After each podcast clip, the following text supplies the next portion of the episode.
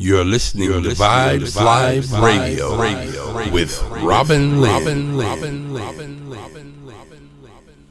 So nice, so that's what I like. Is that I said it here, how you just don't stop it and just get ready to jam with Disco Daddy Wide World of Hip Hop Radio Show every Saturday at 1 p.m. Pacific Time only on VibesLive.com with special guests every week.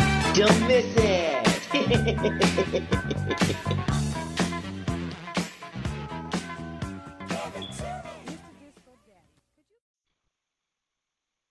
Hello out there, Disco Daddy here, reminding you you are about to listen to one of the most innovative radio programs on the internet. Disco Daddy's Wide World of Hip Hop. Innovator, pioneer, legend. Any adjective that you can think of would apply to this next guest. Grand Mixer DST, uh, one of the most storied uh, names in hip hop. He's here to tell you about himself, his history in hip hop, his contributions, the ups and downs of a life of a hip hop artist. Uh, welcome to Disco Daddy's Wide World of Hip Hop. Grand Mixer DST, are you there? Peace and blessings. Thank you for having me on your show. Peace, my brother.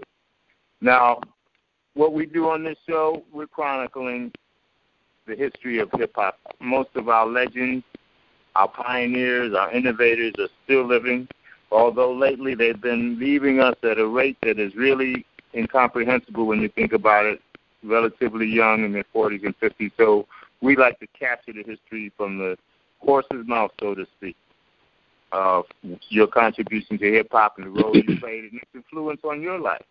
Uh, you can start at the very beginning of your life, sir, and tell us where you're born and raised, how you grew up, and how hip hop became a part of your life. Grand Mixer DST. Okay, well, I was uh, born and raised in the Bronx, New York.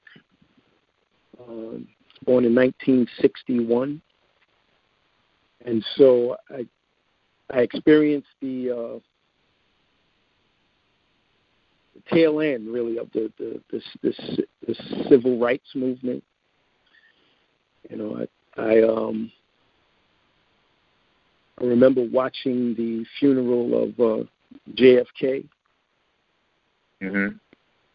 And um, I remember seeing the news about Malcolm being assassinated. Being assassinated? Yes. Okay. Uh, Affected everybody back then. right. Well, I was I was very young, and so I, I was not uh, involved in politics at that time. Oh, okay. I'm still actually still not involved in politics. Not not by, you know, not by my choice, but just you know, at that time I just wasn't in it. Um, so I, I grew up in in a very interesting time. You know, um, we still had, you know, whites only signs depending on where you'd go in the country, and so I got to see that. Um, I I did not understand what racism was because uh, again I grew up in New York, so it, it was more subtle than direct. There were there were no whites only signs on the water fountains in the parks in New York, but um, it was there. And a, as a child, you don't notice these things. You, you you're not. In our household, we wasn't taught racism, you know. Ah. And so uh, I basically was a normal, I guess, you know, as any other child growing up in the Bronx. Normal child, you know, trying to uh, experience life as a child. And um, one of the first things that I became interested in was music because my mom was heavily into music. She actually, you know, was a practicing singer, and um, you know, I guess in, in as as a teenager, you know, that was she was good friends with Celia Cruz and Tito Puente, and uh, and so she was really into music, and she had a vast knowledge of uh, music and from artists from all around the world. Wow. My mom had incredible record collection. She had Santana, Miriam Makeba, uh, again Tito Puente, uh, just everything you can think of. Uh, all of the R and B acts of that time. Um, all jazz artists. She had one of those great uh, co- record collections that uh, covered a vast amount of uh, cultural expressions musically. You could And not so- help but be influenced by music, my brother. Right. So I, it, that I was exposed to that, and then you know Yeah. she would have the radio on most of the time, Mhm. and so I used to sit down, sit around the record, around the uh, stereo set, listening uh, to the radio. You know, most of the Mm. day, if I wasn't playing with my toys, I'd listen to the radio or both simultaneously. And in that, I developed a, a good ear for music. I listened to my mom sing. She she was in different. Uh, my my one of my uncles, uh, we called Uncle Rex, was a uh, a musician, and and my aunt Audrey was a um, a singer and a, a, a guitar player and a musician, and they had a little band. Well, not little, but they had a band in um, in Westchester, and we'd spend a lot of time up there. And so I was I was uh, just groomed au- automatically. And one of the key things was because of the talent in our environment. Like at the ta- at we would have these children's time talent shows at the adult parties. what know. years are you talking about right here? Uh, this is this is 1969, 70, maybe earlier than that. This is this is early. Okay. I mean, me Okay. me listening to the radio, uh, 99X, Right. whatever date that existed, that was that was late 60s. Um, and uh, and so, you know, I got into music.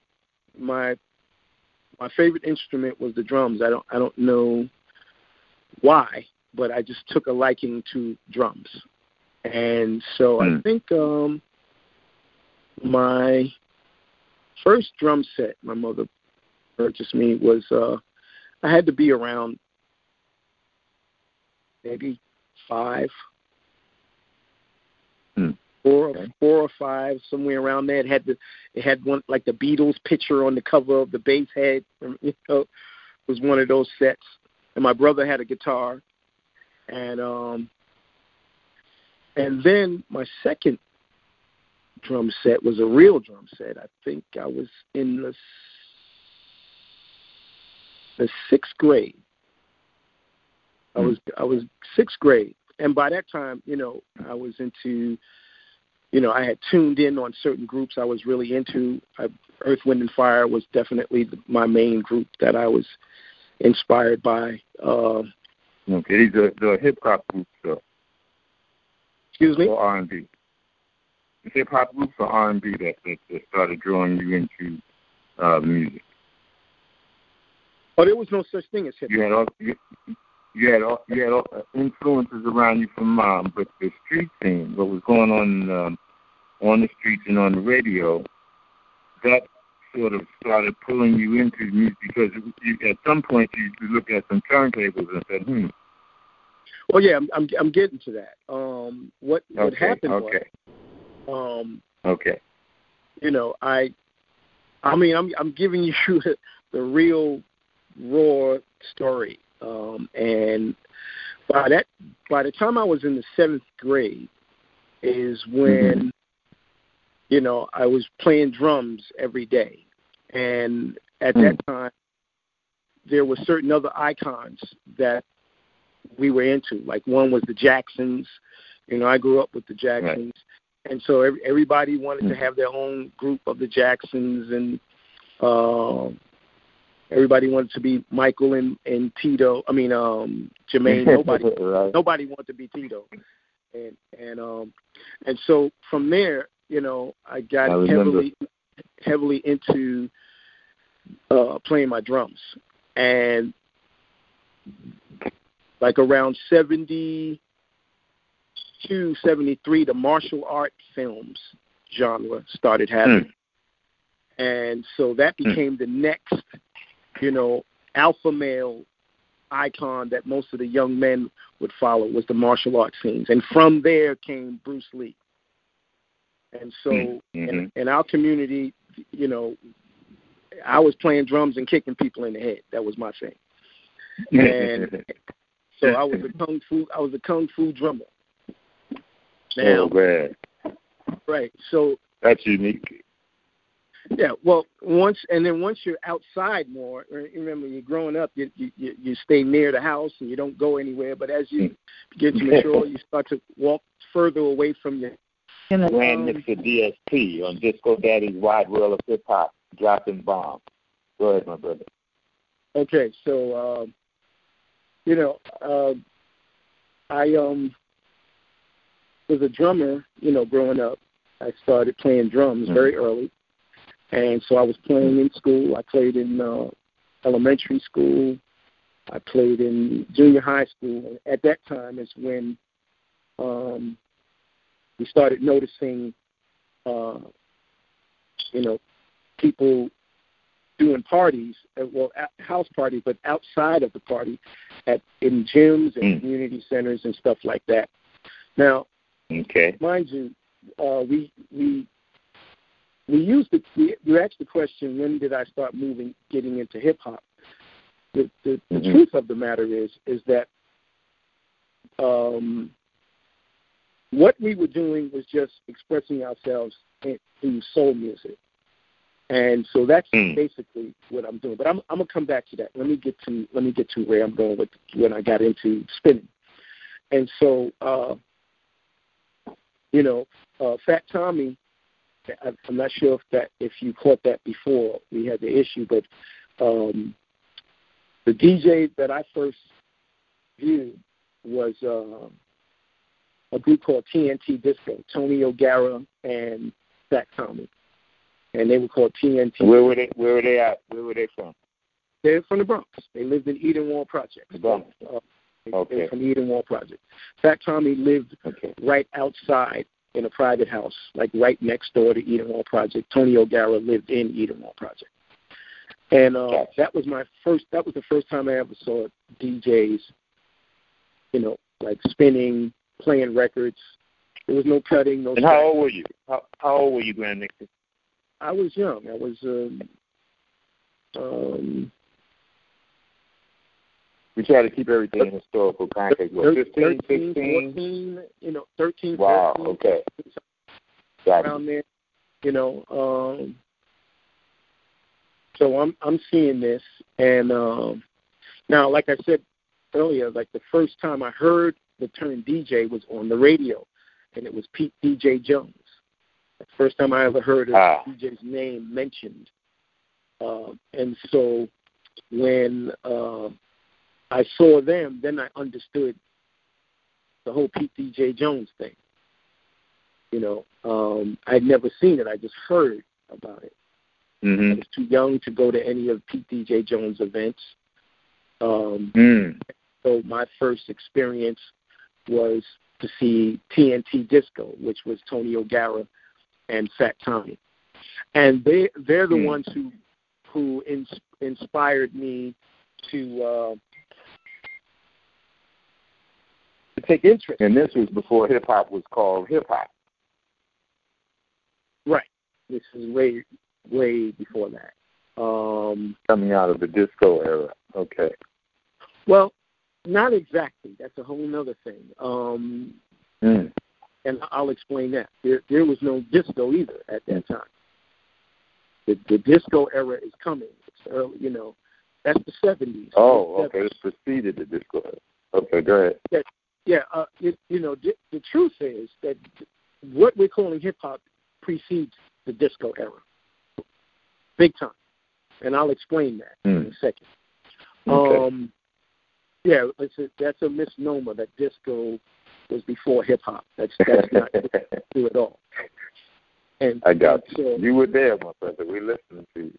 You right. were there. Um, and so then, you know, once I got into the uh, TNT disco, and you know, whenever they would play outside, I'd make sure I was there. They'd start playing records like Just Begun and records Mhm. like that, you know, and Mhm. Apache and stuff like that. And so, and up there on the south side of the project, they were more, um, they were more into it. Like they, because the big park, there's the big park in our community was on the south side of the projects. and so they Mhm. they was able to play music in the park without people complaining that they, you're sitting right under their window or what have you. And so we were up there, and so Yeah. the uh the burning scene was still happening, but now it was more of freestyle dancing and doing your floor moves and doing freezes. Yeah. And so um, we began to make cassette tapes um, using the record, manipulating the record button so that we can Mhm. extend those beats so we can practice. Once we got into the dance, it became very serious. And um, you didn't want to, you didn't want to go somewhere and get burned, you know. So you'd practice. Right. We'd spend most of our practicing in the hallway. And the one thing Mm. um, that I, I want to make clear, because of the controversy about Queens and Brooklyn being into into hip hop and all of that, we Mhm. in Queens and Brooklyn they had the huge sound systems. We didn't have that Mm. and we didn't care about that. And for us, it was about the music, and the music Right. was all beat beat orientated, and that's the difference, and that's what they don't explain. The the, the Ah. DJ culture was vast; it was everywhere. Queens and Brooklyn definitely uh, had the massive systems, but they didn't have those records. They weren't playing this particular collection of records. They were playing what became known as the disco era. Wow. Okay. We, right, right, and that's that's the distinction that they fail to make when they when they talk about that. You know, they started hip hop. That's that's actually not true at all, and they they're misunderstanding what the expression was that makes the difference. Um, Hmm. and so for us, we had, you know, cheap equipment. You know, we didn't care. It was we had mom, mom and dad's home stereo system if they let us bring it out. It got the job done, though. Right. We were in the little It got the community job center, and all we wanted to hear was when the break part came on the record. That's Right. it. We didn't need the monster system. We didn't know about that. And so we, we, found out when we finally, you know, around 75, we went to see uh, Herc at the Webster Avenue PAL. Hmm. And Man. that did it for me. You know, um, I guess it would. But- but- yeah, yeah, that that that was it. before, before then, again, like I said, for us, for the alpha males, it was Muhammad Ali, and it was Bruce Lee, and then we saw the Herculoids, Clark Kent, Timmy Tim, Coke Rock, Kool Herc. And they Right. became the social icon for the young men in the Bronx because of wow. they were just they were different. It was a different scene and um I was I was What year was this that you saw them? That is that what year was it that you saw them? I saw them it was in seventy five. That's when I first saw Seventy five. Right now, I know he was doing his Okay. thing in '73 and earlier, somewhere Right. around, yeah, '75, late '75, Okay. mid '70s. Okay. Major major impact on your life. Yeah, that was a Yeah, man. major impact. That's when I decided I'm I'm definitely going to get a pair of turntables. Now I'm a drummer Wow. through all of this time, and and Right. my, my interest in it was TNT Disco, Tony O'Gara, and Fat Tommy, and then um when I saw Kool Herc and the sound system, because that was the first time I seen a DJ that sound like a band, you know, that loud, Hmm. where it was Wow. that was my first time in a in a in a discotheque atmosphere. Hmm. The discotheque Okay. atmosphere is when you hear music extremely loud. You Mhm. know, Mhm. and- yeah. Yeah, that was my first time. Tommy had that time he had column speakers with like four 12 inch full range speakers in it, and that was it. You know, Kool Herc Mm. had sub sub woofers, mid range and high, Oof. all Wow. all crossed over Wow. correctly. He turned the highs off. He put on the Mexican, and you just hear the boom, the boom, the boom, boom, the boom, boom, the boom. You know, and it just blew us away. And so, and then Yeah. from there, they had the dancers uh, that were called b boys. We didn't call ourselves that, Mm. and most people don't Okay. realize that that term was really synonymous with the people who danced at Kool Herc's party. His dance, Mm. Sasha. Gypsy, the twins, Clark Kent. He called them the b boys, and Okay. you know, because they were the alpha male icons, whatever they would do there, we take home. So we took that home, you know, and that's how the Hmm. term b-boy spread spread around the Bronx. That was actually From Kool Herc from Kool Herc's parties, the first time we start beginning to hear that term. yeah, the term b-boys B-boy, was B-girl. was was at Kool Herc party because that's what he called. Okay, didn't just didn't just spring up all over New York at one time. No, no. You're dropping knowledge, my brother. You're dropping straight knowledge. And I gotta say this to you, Grand Mixer. You guys, all of y'all grow up the icons in New York and you've asked these stories over and over. But outside of New York, everything that you're saying, brother, is a revelation. You understand what I'm saying? It, it, Well- what's commonplace to you, people outside of New York have no idea of the history that you're talking about and how deep and intricate it is. Uh, Grand I- Mixer I- DST on Disco Daddy's Wide World of Hip Hop. Go ahead, sir. But I have uh I have something coming that will break it all down and clarify Mhm. it because t- today the story has become almost a myth. And um Mm. I think it's uh our responsibility or, or even my responsibility um, along with other people who want to take that responsibility to get the story correct, historically Yes, sir. accurate. And so, I'm with it. uh, anyway, so at that point, uh, I became a huge fan of the Herculoids.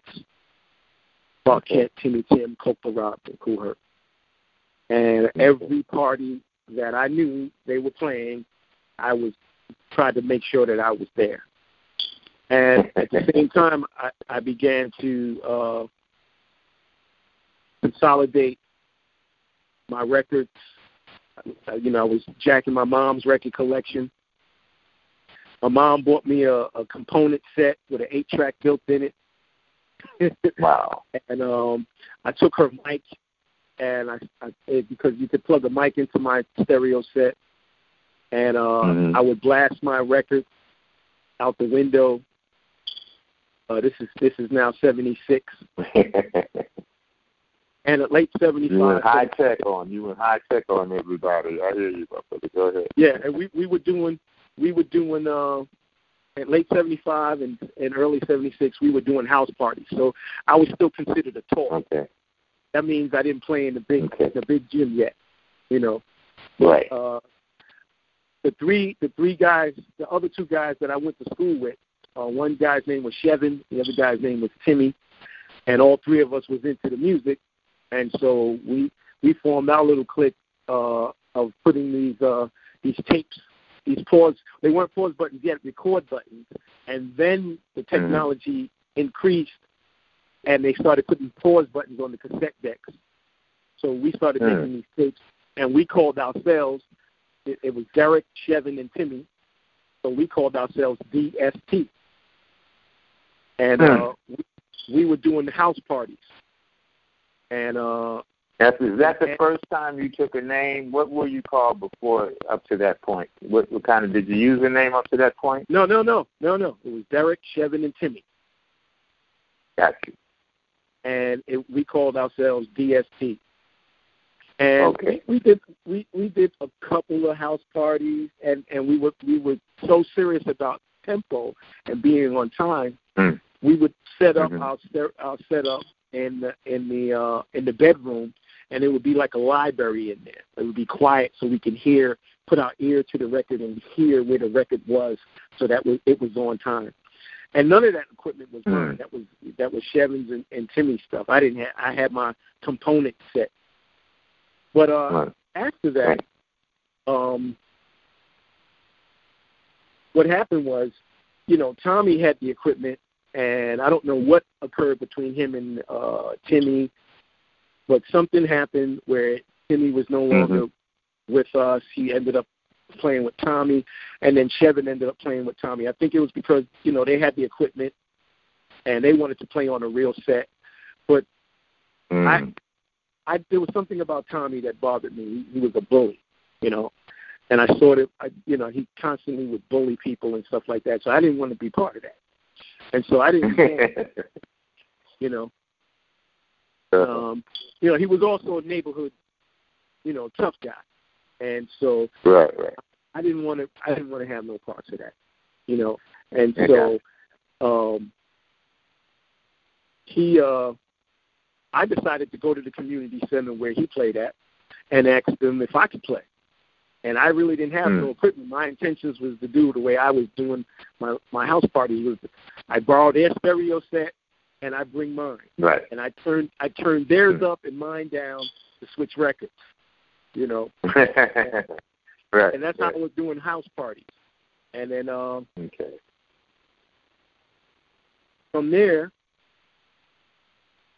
my cousin who lived in Mount Vernon, Todd, Todd Brown, you know, I, when I would go up there, he he'd take me to some of the spots where they they had their DJs, and we would Right. go to a place called the the Boys Club, and then Remington Boys Club in New Rochelle, and they had they had sound systems like the guys in Queens, but they were not playing Wow. any beats, no beats, all disco records, all dance Right, records, right. all disco records. And so then I saw this group of young guys my age called the Collins Brothers, and I said, okay. Now by now, you know, um, What year? What year we dropping now? that's Brothers. seventy-seven. This is seventy-seven, Okay. Okay. and this is right around. still before records. All all all this is still before records are being made. Yeah, all of this is before what we're calling rap records of our time, because we now know that there were Gotcha. rap records before our time. Yes. Yes, sir. and we we Yes, get sir. into that too. And so Okay. uh, our rap record era didn't start yet. Um, okay. and so I went up to one of their parties, block party. They were playing in 8th Street Park, if I'm correct. And I bought a couple of records. I had seen them play at the Boys Club in Mount Vernon. And so I went up there, bought a few records, and I said, "Hey, man, I'm I'm a DJ. Uh, can I get on?" And I really wanted to impress them and and, and then join their crew. Mhm. They they had equipment, and so Mm. They let me get on, and I put on I put on uh, Sly and the Family Stone. Uh, I heard you miss me. Well, I'm back, and and uh, Family Again was the song I played, and I put the break on, and hmm I cut it maybe three times, and they said, "Yo, yo, yo, yo, yo, yo, yo. Uh, okay, thank you, thank you, thank you." Off the set. They took me right off, like no mercy. Okay, okay, thank you, thank you. You can you can stop now. And I was like, wow. Oh man. And so another guy, older gentleman, uh, uh, came up to me and he said, "Yo, my name is Rob, and uh, Rob the Gold." And I had seen him, so I knew who he was. But you know, he already had a beard and everything, so I was, you know, I was, I was trying to get with the young guy. And so Right, he was an right. old guy to me. And so he said, "They don't play that up here." He said, "They don't play those records up here." He said, "But I'm I'm doing a party this week. You can come. You can play them at my party." And uh, Mm. so I, you know, I went back up there and I went to where he practiced at, and I was going through his records Mm. and I saw on the record state, I started seeing records that said DJ Smoke on them, and Mm. I said, you know, DJ Smoke. He said, yeah, Smokey, Smokey. I said, Smokey from the Bronx, and he said, yeah, that's my brother. uh, rest went, in peace. outta here." Yeah. because because Mhm. Smokey was my was one of my heroes also. He was the only Okay. DJ that I ever seen play in the gym the same night Kool Herc played. Mm. Like he was, Okay. and most people don't mention him, but DJ Smoke and the Smokatrons were the other two Wow. playing on the other side of the gym when Kool Herc was playing. He lived on a hundred. Never heard of him, my brother. I never heard of him. I've heard the name Smokey, you know what I'm saying, but didn't know that aspect that how close DJ him and her.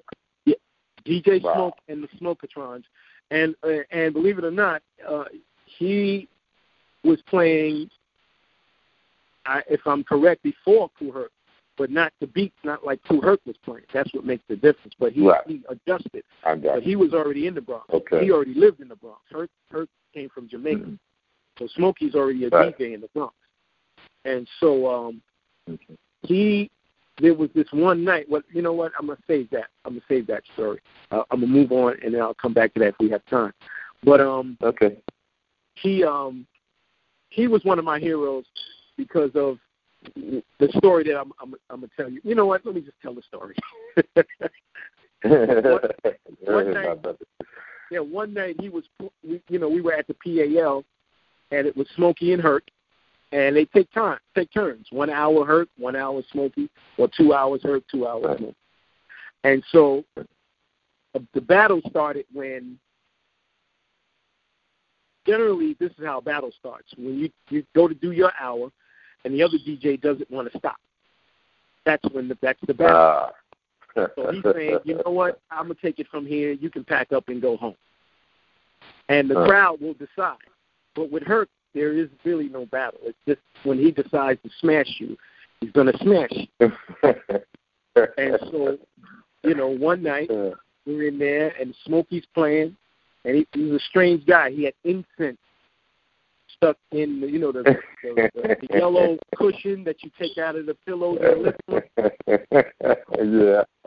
Yeah, he had he had his turntable sitting on those, and he had incense stuck in. them. You know, all the way around his turntables, he had incense in there, Okay. and, and he had on hot pants, and I, I never did understand that either. Um, and so So he was a showman. yeah, he was he was just an inter, interesting guy, and he, and he lived on Okay. 169th and Grant or 67th and Grant, one of those two. And so right he's playing, and while he's playing, Clark Kent gets on the mic on on Herc's system, and he says, "DJ Smoke, DJ Smoke with the echo chamber, DJ DJ Smoke, Mhm. Smoke, Smoke, turn turn your system system down, or we we will drown you, drown you, drown." you. And meanwhile, Smokey is blasting his system.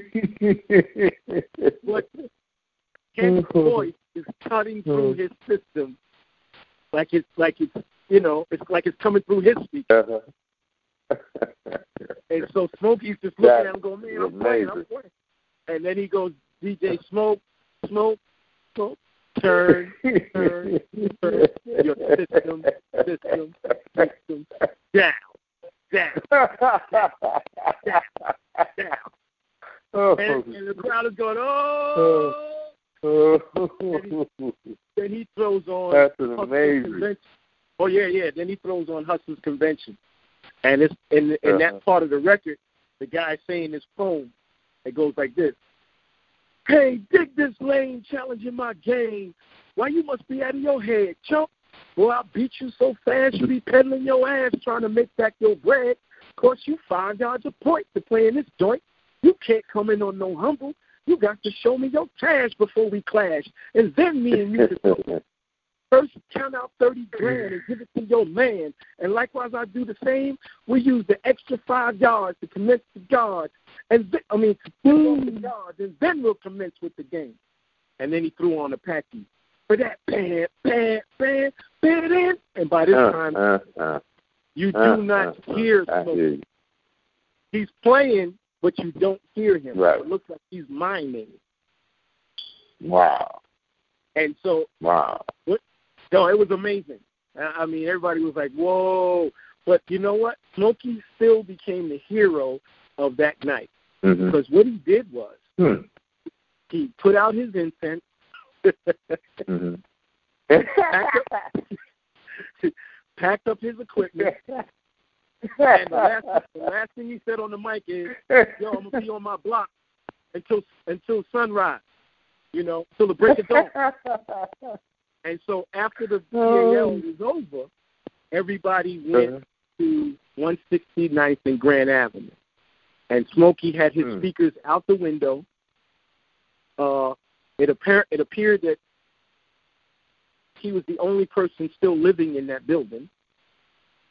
Hmm. Maybe one of the only few people living on that block. The entire block was abandoned. All the cars were abandoned. Wow. And he had he was taking the electricity from outside the pole outside his building, hmm and he played until the sun came up. And we all sat on cars, and the buildings were squeaking because there, uh, there were no windows, and with the uh, the integrity of the buildings were weakened because there were no windows in any of the frames. I remember that buildings falling on people. Right, it was amazing. People sleeping in them buildings. People getting killed and sleeping in the buildings. Some of them collapsing and stuff. Right, right, and fire Bad Bronx days and drug overdoses and all of that stuff. But um, and all of that. that yeah. was an amazing, amazing, uh, one of my favorite Mm. stories and experiences in the entire, my entire experience in that genre was that night when her And it is- uh, Brown Smokey. It's a very amazing, very funny story, my brother. And I got to Yeah. push you ahead because we got about 10 minutes. We could talk to you all day. I want to know where the Grand Mixer DST emerged. As Well, his own Again, uh, what, what happened was I started. There was a, a, a brother from my neighborhood named Anthony Holmes, and uh, he was he was one of my heroes because there was something about him. I thought he was just one of the coolest guys. He Mhm. was the closest thing to the Herculoids that I, I saw, like the way he carried himself. He was cool, Right. and uh, he was Is always a DJ or a rapper? No, no, DJ or rapper? he's none of that. Oh, okay. Okay. He, he was actually a, a booster. He would. He, so Oh. I, I I used to go down to Delancey Street to buy my clothes, and I would see him Mhm. down there. Hmm. And um, they were down there boosting clothes, Wow. and and so I was just amazed on how he carried himself. And um, Okay. so I I started I was just fascinated with Delancey Street, and I got into the whole three card Molly thing because I had lost my my Easter Sunday clothes money, and I I vowed to get revenge, and so I became very good at it. So I went good. to town and I started getting everybody's lunch money. So Mm.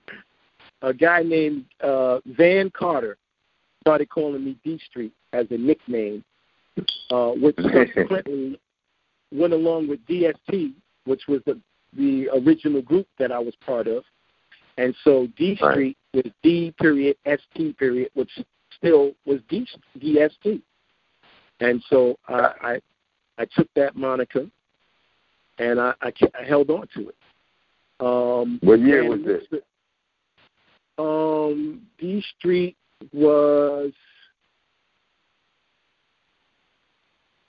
that was that was early, so that that would be that would be late seventy six, the bicentennial year. I mean, early Okay. seventy six, but it's definitely the bicentennial. And did you start doing? Did you start doing solo gigs then, or were you still attached to crews or did Grand Mixer No, what what happened was emerged I, as his I own? was I, I was with Rob and uh with Rob Mhm. Dole, and we called ourselves because we was you know Kool Herc was my hero and the Herculoids, so we called ourselves the Baby Herculoids. But we were up in Westchester. We didn't play in the Bronx at all. That's a whole nother story. Oh, Now this is before rap. this is before rap records, and so we're doing we're the- we're we're the Herculoids. We're Kool Herc and the Herculoids in Westchester because nobody's playing beats up there. Herc is not up there. Bam Okay. is not up there. Flash is not up there. None of these people. So we're that up Hmm. there. And then um, I got you. you know, I always had this thing about biting, so I didn't want to, and that was one of the, you know, unwritten laws: don't bite. the original. You know, Mhm. And so Mhm. uh, my b boy name was Infinity D because Okay. the, the record called Juju Man by by the Infinity Machine was one of my favorite records to dance off of. And some of my b boy friends started calling me. That was my nickname, uh, Jazzy James and Shiny Sean. Those are some of my b boy uh, compadres, and they would call me Infinity D. And Hmm. so Okay. I, I changed the name to Infinity Squad. Hmm. And, from the Baby Herculoids, we became the Infinity Squad. And that that's seventy. Okay. That's seventy-seven. That's Okay. late seventy-seven is when I did that. I was Mhm. Infinity D in '76, you know, and D Street and all of that. But Right. once I really got into the whole DJ scene, I said, you know what? Let me let me stop biting the Herculoids and and use my name, and it became the Infinity Ah. Squad. Um, The Grand Mixer came because I didn't want to be Grand Wizard. There was already Grand Wizard Theodore. I didn't want to be Grand Mhm. Master because of Mm. Flowers, Grandmaster Flowers, and Grandmaster Flash. Right. And so I said, you know what? I'm I'm gonna I'm gonna do something different. And because I had, I used to do uh, Wing Chun moves from my martial arts Mhm. on the mixer. And so, I, you know, Wing Chun exercise with the with the wooden man. yeah. Yes, sir. Yeah, I would do that to the mixer Wow. while I'm. And um, Wow. Right, and so I decided to call Mhm. myself the Grand Mixer instead of the Okay. Grand Master, the Grand Mixer. And um, and I said, okay, if I'm gonna call myself that, I'm gonna have to prove it. Hmm. You know. And Show um, and prove. Show and prove. yeah, I had to show and prove, and so that's that's that's how Yes, that all sir. came about. And believe it or not, the, you know, we when the MC groups started forming, I I formed the Infinity Four MCs, and that was at the same time Hmm. the Funky Four started.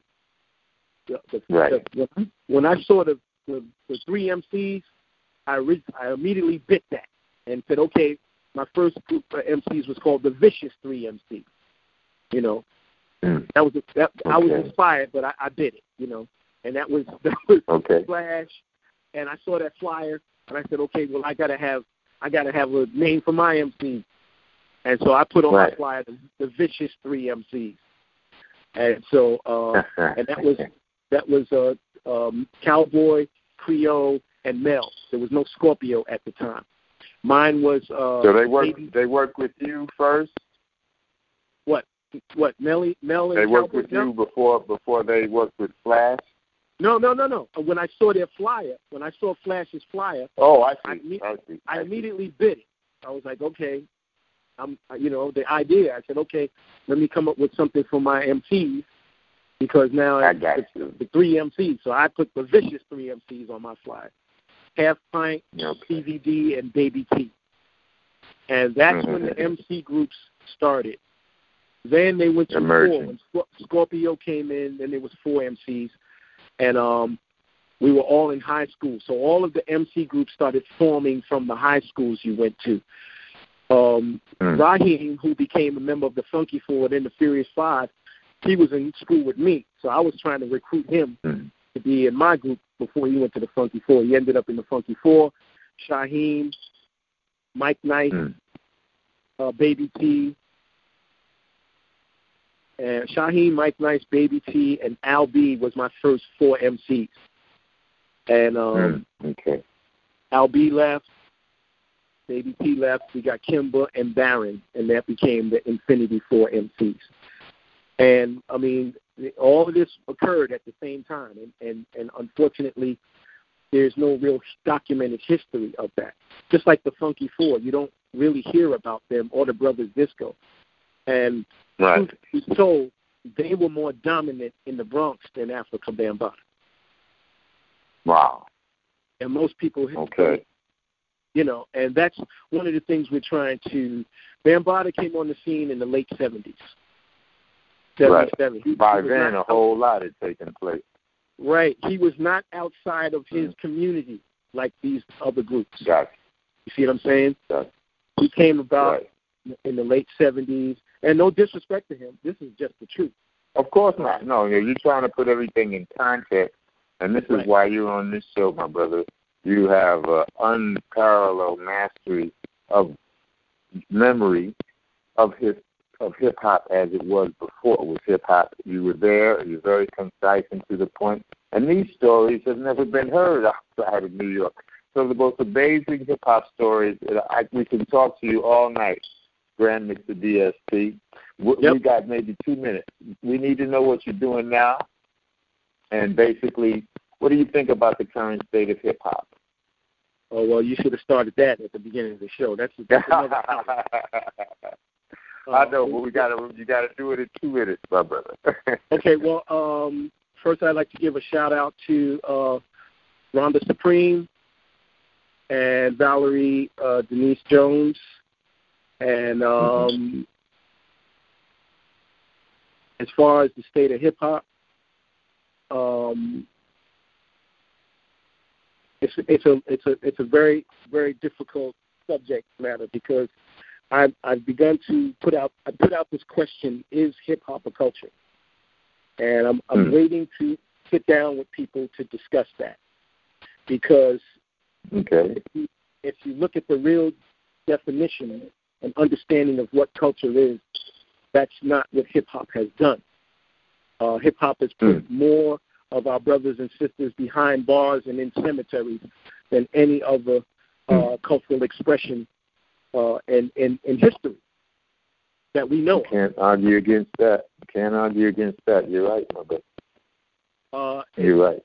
I, we we gotta we gotta leave it there. We, Oh, we gotta leave it there because we're running out of time.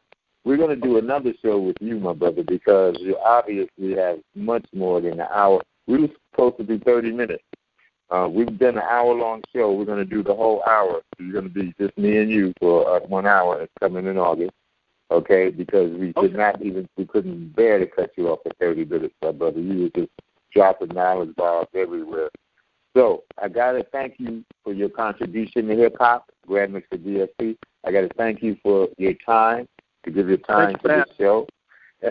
All right, and we want you and your career to blossom even further from where it has been and where it's going. And we wish you the best for your career. Grand Mixer DST on Disco Daddy's Wide World of Hip Hop.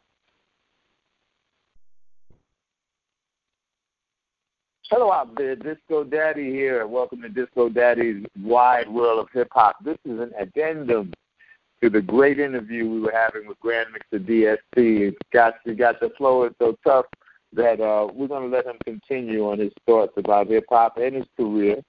And uh, we're going to just uh, have this additionally added to a future show, or we may simply expand the hour we've already done uh, because this brother really deserves respect. Uh, he's earned the right to that. Uh, Grand Mixer DST on Disco Daddy's Wide World of Hip Hop. Hello, sir. You can continue and start wherever you want to start, my brother.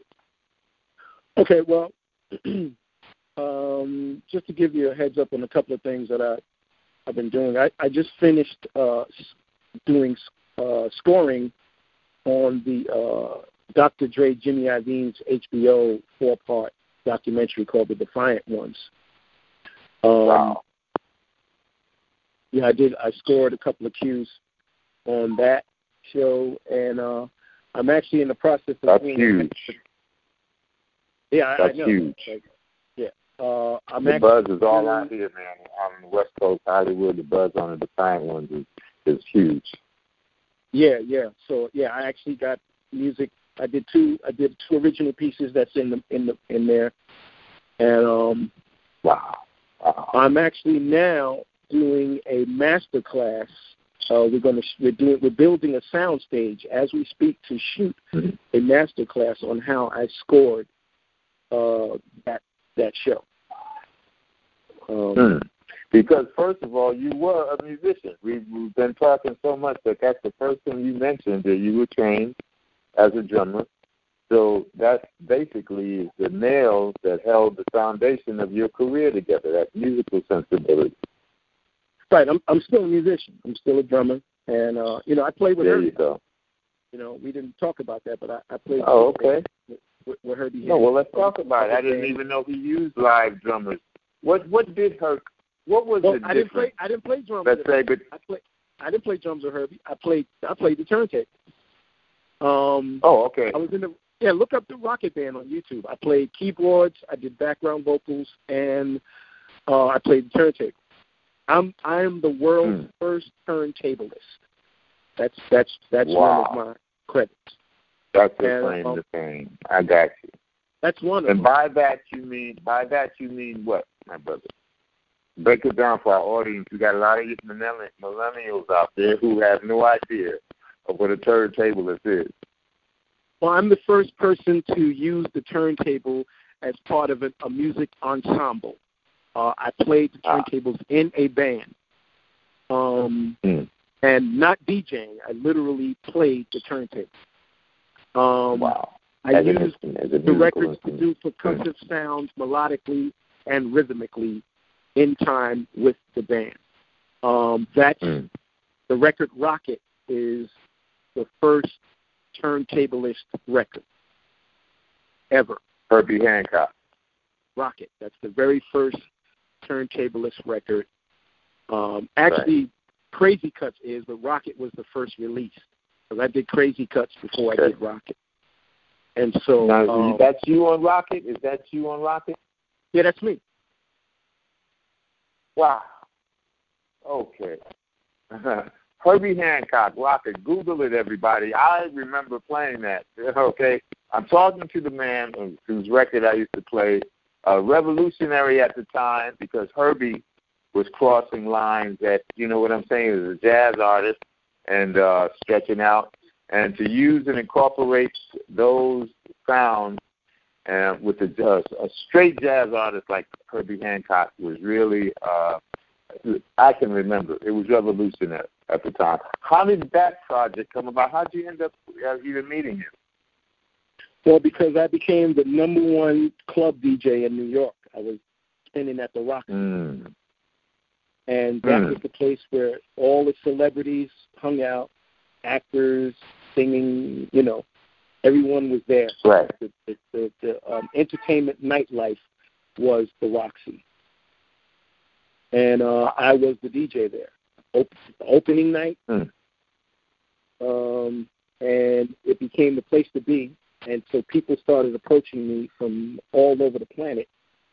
And this Mm. one guy from uh, Tunisia, North North African guy named uh, Bernard Zekri, um, he Mm. approached me and he said, "Hey, I'm I work for a record label in Paris, and uh, they would Mm. love to work with you. And uh, we're talking to a few other people, and one of the other people happened to be Bill Laswell, uh, a great Mm. producer, record producer, and um, Mm. they set up a meeting. We all met, and in that meeting, they said uh, one of the artists, Bill, was saying one of the people that we've been talking to is the manager of Herbie Hancock. His name was Tony Meilandt, and they're interested in people Wow. submitting some tracks to them uh, to possibly work on some songs. He's looking for some new stuff, and so Wow.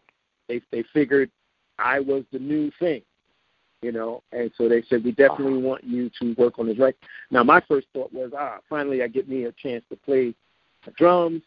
I can I can at least do a demo and show them. And they were like, no, no, no, no, no, no, no. We we we want you to do what you do at the, with the turntable.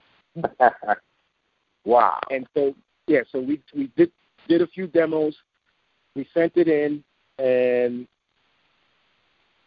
they loved it. They came, they called us back and said, "Hey man, we want y'all to produce the entire record."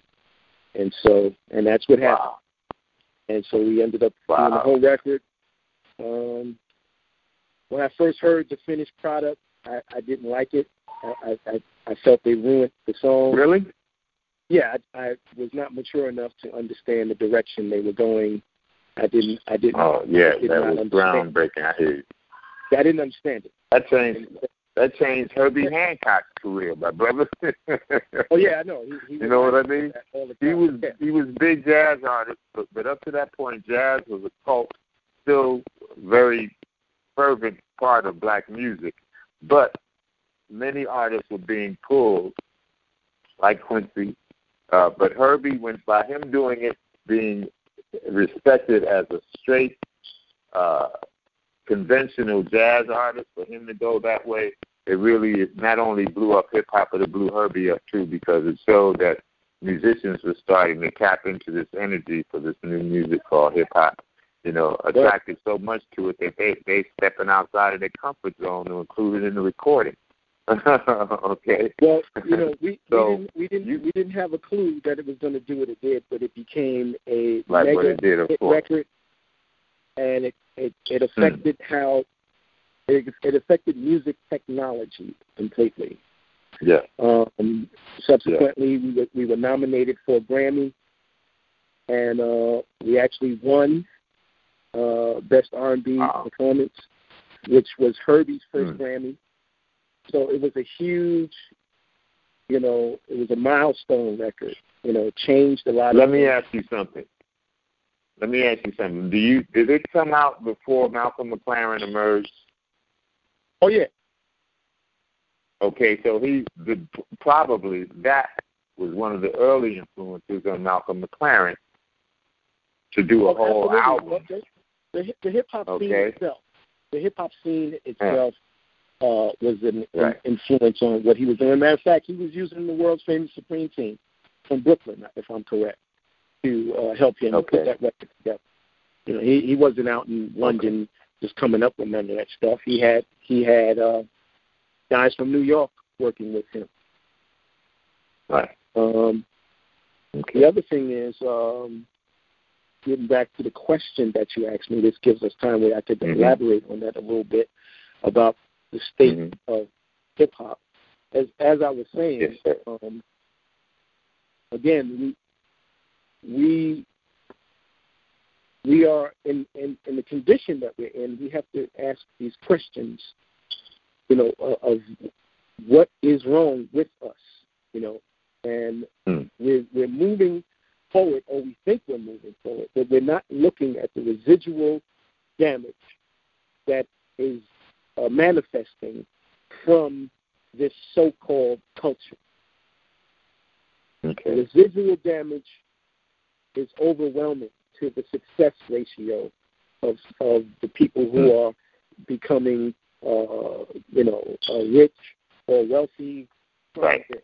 Right. It's it's completely unbalanced. Um, Mm. No one is talking about that. The the, the video um, aspect of it, where you know we've instituted the, the caste system ourselves by having only you know women of fair complexion and either straight weaves or Ah. straight hair. You know we're doing that Uh-huh. and so you know we, it's it's time for for the men and the women who are you know practicing this particular culture or movement or whatever we are whatever we're going to call it step back for a second and ask the question Hmm. is it curing us or contaminating us with a worldview that is acidic to our development as a people and I think that the proof, the proof is there of what it's doing. Um, you know, Mhm. for if it's okay for someone to come into your house and tell your children that Molly Percocets is good and you should try it and it's okay, that suggests that there's something wrong with us consciously. If it's okay for a hit record to be to lyrics to be let a nigga try me, I will kill your whole family, then yeah. you know, we, we have to look at that and say, okay. Because that that behavior is not consistent with liberating the people. That is consistent Exactly. with keeping people in the condition that they're in, and in fact, making That matters even worse. And so Yeah. there's no there's yeah there's no confusion about what's going on in Chicago. Hmm. There's no confusion about The what's murder on. capital of the world, my brother. Murder capital of the world. Yeah, there's no confusion That- why that is. You see, Right. um, you know, our issue is we do not identify our condition, and we are chasing the carrot with the blinders on because we we believe that the acquisition of the material and the, and the financial will free us. Well, let me ask you: Do you believe that the that, that the negative images, which we know are not part of hip hop, but have been pasted on hip hop, uh, the guns, the sagging pants, and all that? Do you think that those musical imageries influence what's happening in cities like Chicago? Well, here's here's the issue. We we make a catastrophic mistake when we try to deal with our social issues outside of the context of the reality that we live in. We we keep trying to put hip hop in this box that is separate from our social environment. Okay. It is hip hop is just a word. You can remove that word. As a Hmm. matter of fact, we didn't call what we do hip hop until the nineties. Okay? Mm, right. And the Right. truth is the word hip hop was a derogatory term towards the dancers, the B boys. Right. And so I've heard I that. don't know. I don't know how that was that term became the term to use when in fact it was originally derogatory. And these are the things that we don't deal with. If we don't coin the phrase, if we don't coin a phrase of what we do, somebody else does it. Part of it becomes their control, Mm. controlled by them. And again, that was derogatory out the gate. And so if the if the naming is wrong, then the elements and everything else is going to be tainted with with Right. you see what I'm saying? It becomes systemic within this system of the expression. Mm. And so, you know, we we are ignoring the ills of our community because we have bought into the ideal the idea of individualism. You know, I, as long as I Right. get mine, I'm good. But you won't get yours I'm good. if everybody else you, you don't see that until it's too late. There is no Hmm. one man that can survive beyond the means of his people or his community. It doesn't work. Right. It appears for a minute, but it won't work. Hmm. We Mm. we Hmm. we have to stop saying we have to stop putting hip hop in this isolated box that's separate from the environment and the social issues that we deal with on a daily basis. Right. It is not some sort of entity that is standing on its own. It is part of how we live every day. Um, again, Hmm. there's a, a cultural question because culture is part of your immune system as a people. It is the main Ah. part of your immune system. Okay. And we are not being healed through what we're calling a culture. It is not healing us, it is destroying us. And sure, you can look at a few success stories, but you have to weigh it by how it affects the masses, not the one. Okay. And so this is where people Words sort of of look at Jay Z, look at this person.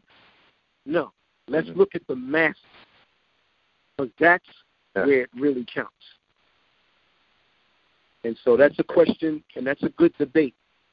Is it a culture, or is it something that was socially engineered?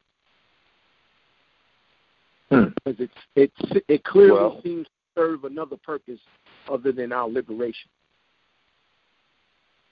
I have to agree with you on that point right there. We got to wrap it up right there, leaving Grand Mixer DST with the last word on Disco Daddy's Wide World of Hip Hop. We want to, again, wish you the best for your career, sir, and we want to thank you from the depths of our being for your contributions to the foundation, the very foundation of this culture, question mark culture that we call hip hop. that we call hip hop. I've enjoyed this conversation with you, my brother. All right, my brother. You're Thank very you. knowledgeable, brother. Uh, uh, as, as opposed to the model of a hip hopper who only just wants to be able to get out there and do his thing on the stage. You're very socially conscious, brother. And people like you were born to change the world. So we appreciate you, Grand Mixer DST, and thank you for your time appearing on our show today. Thank you very much for having me.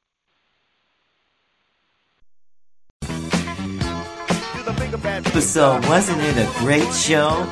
Come back next week, every Saturday at 1 p.m. Pacific Time, 3 p.m. Central Time, 4 p.m. Eastern Standard Time. Disco Daddy's Wide World of Hip Hop Show. Man, it's a great one. Epic, epic. See you next week. Bye.